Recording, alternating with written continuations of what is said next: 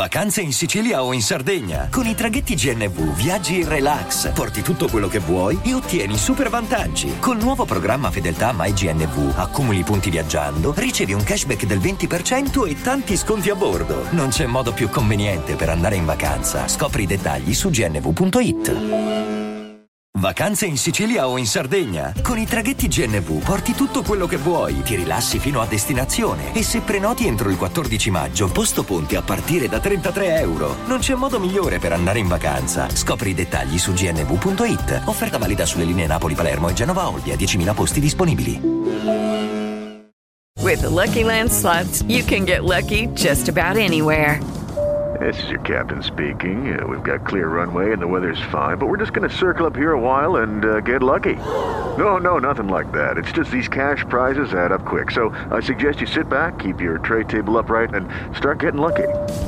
Play for free at LuckyLandSlots.com. Are you feeling lucky? No purchase necessary. Void where prohibited by law. 18 plus terms and conditions apply. See website for details.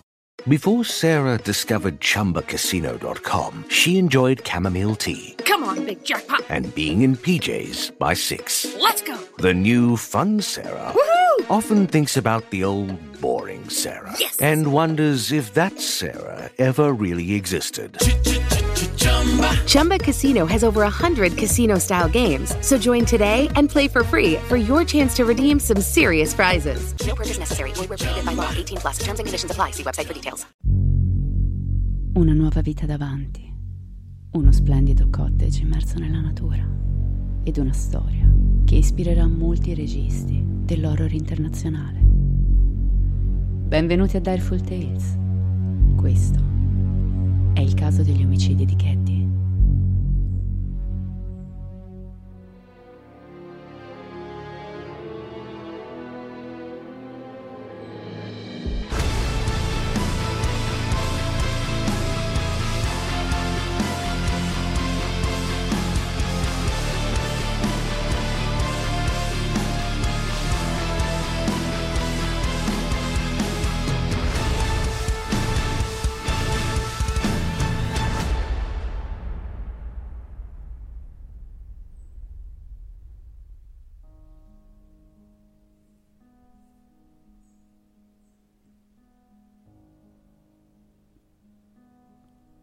Quante volte abbiamo scelto di ricominciare?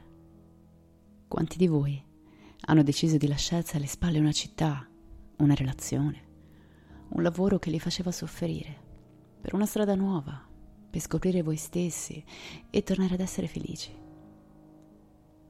Chiediamo sempre alla vita un'occasione per ripartire, per riprovare, per scappare da ciò che ci affligge e ci fa sentire piccoli. E quando lei ci concede una chance, ci aggrappiamo con tutte le nostre forze e per un attimo ci sentiamo immortali, padroni del nostro destino. Siamo nell'autunno del 1980. Glenna Susan Sharp, detta Sue dagli amici, finalmente lascia suo marito, James, ed è pronta per rifarsi una vita. È giovane, bella e ha cinque splendidi figli. Ricomincerà a respirare, costruire qualcosa di nuovo, lasciare la sua casa in Connecticut per trasferirsi nella California del Nord vicino a suo fratello Don. Questo è il piano e non fa una piega. Dopo ore di viaggio, la donna e i ragazzi arrivano al Caddy Resort, una comunità rurale nella Sierra Nevada, dove Sue affitta il cottage numero 28. Insieme a lei ci sono appunto i suoi splendidi figli, il quindicenne John, la quattordicenne Sheila, Tina, che ha 12 anni, e i piccoli Rick e Greg, di 10 e 5 anni. La zona è splendida, il cottage accogliente e i vicini sono cordiali. Sembra l'inizio di una nuova favola. Ma cominciamo con ordine a srotolare la timeline, partendo dall'11 aprile 1980, e vediamo come questo sogno avrà risvolte inquietanti e fatali. È l'11 aprile 1980. Sono le 13.30.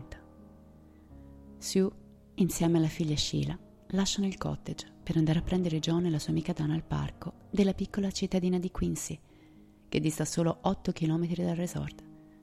Così possono pranzare insieme. Alle 15.30 John e Dana fanno l'autostop per tornare a Quincy, per passare qualche ora con i loro amici a una festa di paese e poi tornare a dormire al cottage 28 con Sue. Quella sera Sheila ha in programma di passare la notte con un'amica e la sua famiglia, che abitano in un altro cottage del resort, poco distante dalla sua casa. Sue resta nella sua abitazione con i piccoli Rick e Greg e il loro amichetto Justin. Arrivano le 20 e Sheila lascia la madre con i fratellini per andare dall'amica. Nel frattempo Tina, che era a vedere la televisione a casa di una compagna di scuola, era in casa e resta a far compagnia a Sue. È sera. Due ragazzi felici a una festa di paese a poca distanza da casa. Una giovane allegra passa la notte con un'amica e una mamma alla soglia della sua nuova vita che guarda la tv sul divano con i suoi tre figli più piccoli e il loro amichetto. Una scena semplice e banale, un frammento della vita di chiunque. In queste tre immagini c'è un po' della mia quotidianità e un po' della vostra, di voi che state ascoltando. Si chiama normalità. Il fluire degli eventi più semplici di tutti i giorni. Cala il buio. Arriva la notte. Passa con il suo mantello e lascia spazio all'alba. Sono infatti le sette del mattino del 12 aprile 1980. Sheila saluta la famiglia Siebold, che l'ha ospitata per la notte, scende le scale della loro baita e si avvia verso casa.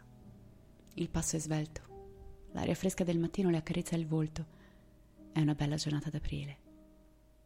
È felice, si è divertita molto. I Siebold sono davvero una bella famiglia. È bello aver trovato un'amica così cara a pochi passi da casa. Vuol dire che non sarà mai sola. Scilla sale le scale di casa sua, gira la chiave nella porta ed entra.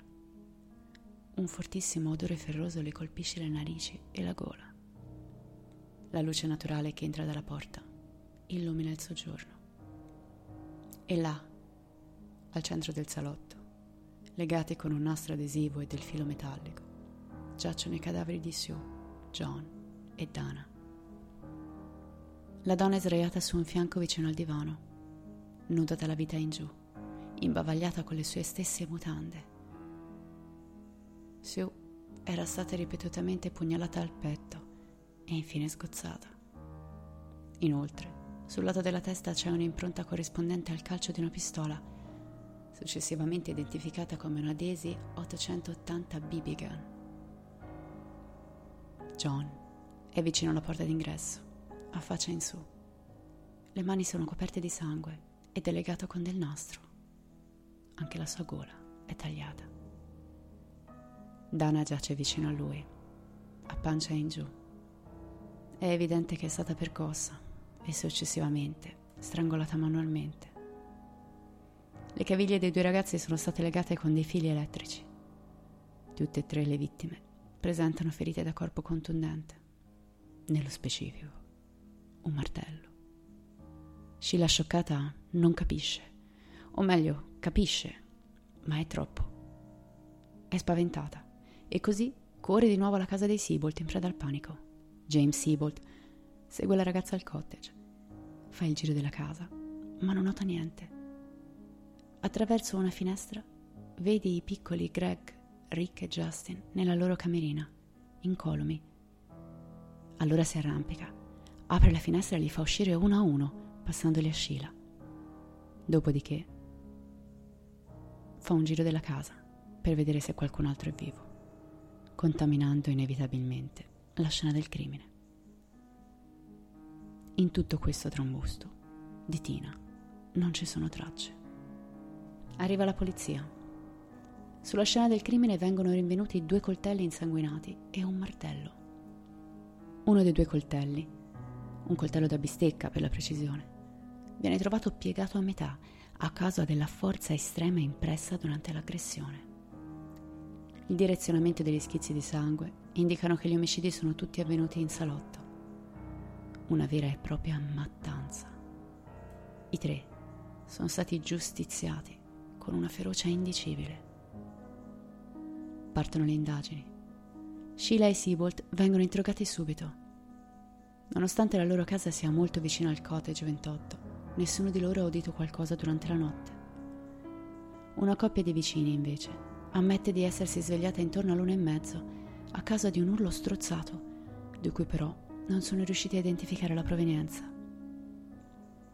La giacca di Tina, le sue scarpe ed una scatola contenente alcuni oggetti mancano dalla casa di su e sulla porta del cottage non sono rivelati segni di scasso.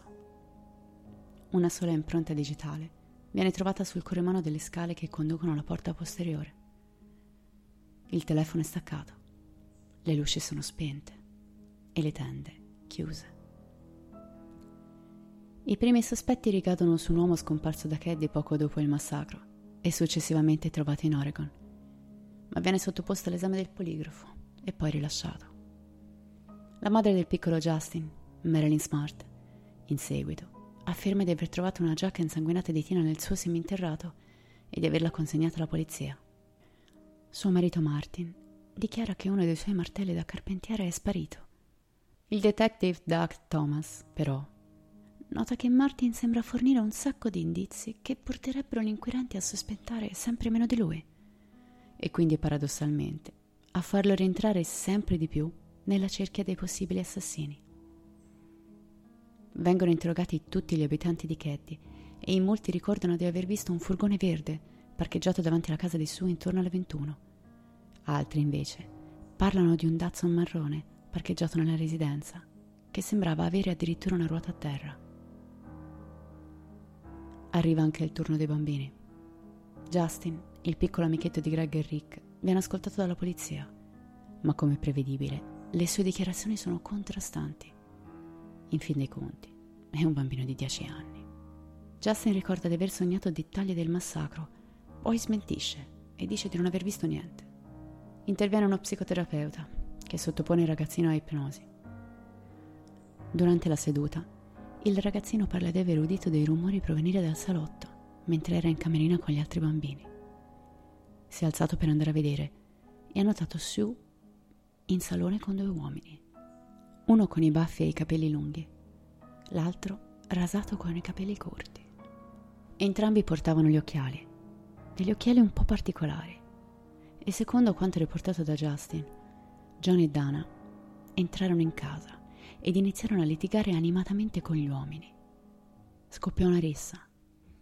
Tina entrò nella stanza e venne portata fuori dalla porta sul retro del cottage da uno degli uomini.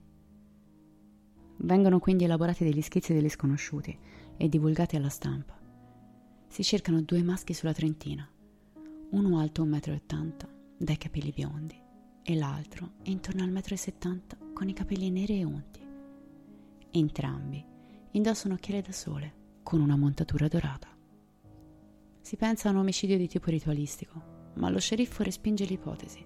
Non è stato trovato niente che possa far pensare a questo e i cimiteri non hanno lamentato furti di oggetti.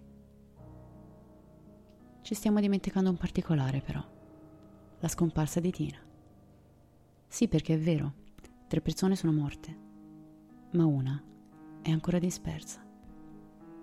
Entra in campo l'FBI, che indaga per molto tempo, supportata dalle forze locali. È il 22 aprile 1984. Sono passati tre anni e undici giorni da quella notte, dal massacro e dalla scomparsa della giovane ragazza. A 160 km da Keddy, a Camp 18, un collezionista di bottiglie scopre parte di un teschio e una mandibola umana. Qualche giorno dopo, lo sceriffo della contea di Bath riceve una chiamata anonima che associa il ritrovamento alla scomparsa di Tina. I resti vengono effettivamente identificati come appartenenti alla giovane, ma solo tre mesi dopo. Vicino ad essi vengono ritrovati una coperta da bambino, una giacca di nylon blu, un paio di jeans Levi Strauss e un dispenser di nastro chirurgico vuoto. Su, John e Tina vengono sepolti al cimitero di Quincy in California, il cottage, demolito nel 2004. Il 24 marzo 2016 viene ritrovato in uno stagno locale un martello corrispondente a quello smarrito da Martin. Lo sceriffo Gamper della contea di Plumas che aveva 16 anni al momento degli omicidi e conosceva personalmente la famiglia Sharp. Dichiara che l'arnese sarebbe stato messo intenzionalmente lì e non sarebbe stato collocato inavvertitamente fuori posto. Gamber afferma inoltre che sono in esame sei potenziali sospetti. In un articolo del 2016 pubblicato dal The Sacramento Bee, che descrive in dettaglio la scoperta del martello, viene scritto che poco dopo gli omicidi Martin aveva lasciato Katie e si era recato a Reno, in Nevada, e da lì aveva inviato una lettera alla moglie Marilyn, nella quale parlava del loro matrimonio e nella quale asseriva Ho pagato il prezzo del tuo amore e ora l'ho ricomprato con la vita di quattro persone.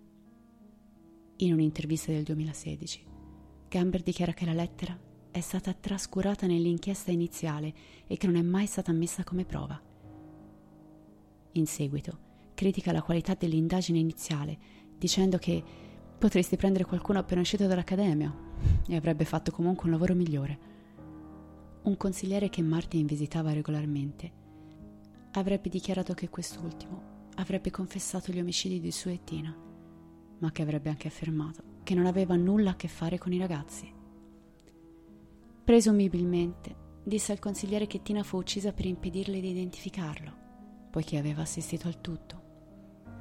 Nell'aprile del 2018, Gamber dichiarò che le prove del DNA recuperate da un pezzo di nastro adesivo sulla scena del crimine corrispondevano a quelle di un noto sospetto vivente. Attualmente c'è un premio di 5.000 dollari per chi sarà in grado di fornire prove tangibili che portino alla risoluzione del caso. Nel 2020 gli investigatori stanno ancora lavorando al caso e si dicono fiduciosi nell'aver identificato il killer, che a quanto pare è ancora vivente e che presto sarà presentato alla giustizia. Sila Sharp continua a lavorare con le forze di polizia per far sì che il caso venga risolto al più presto.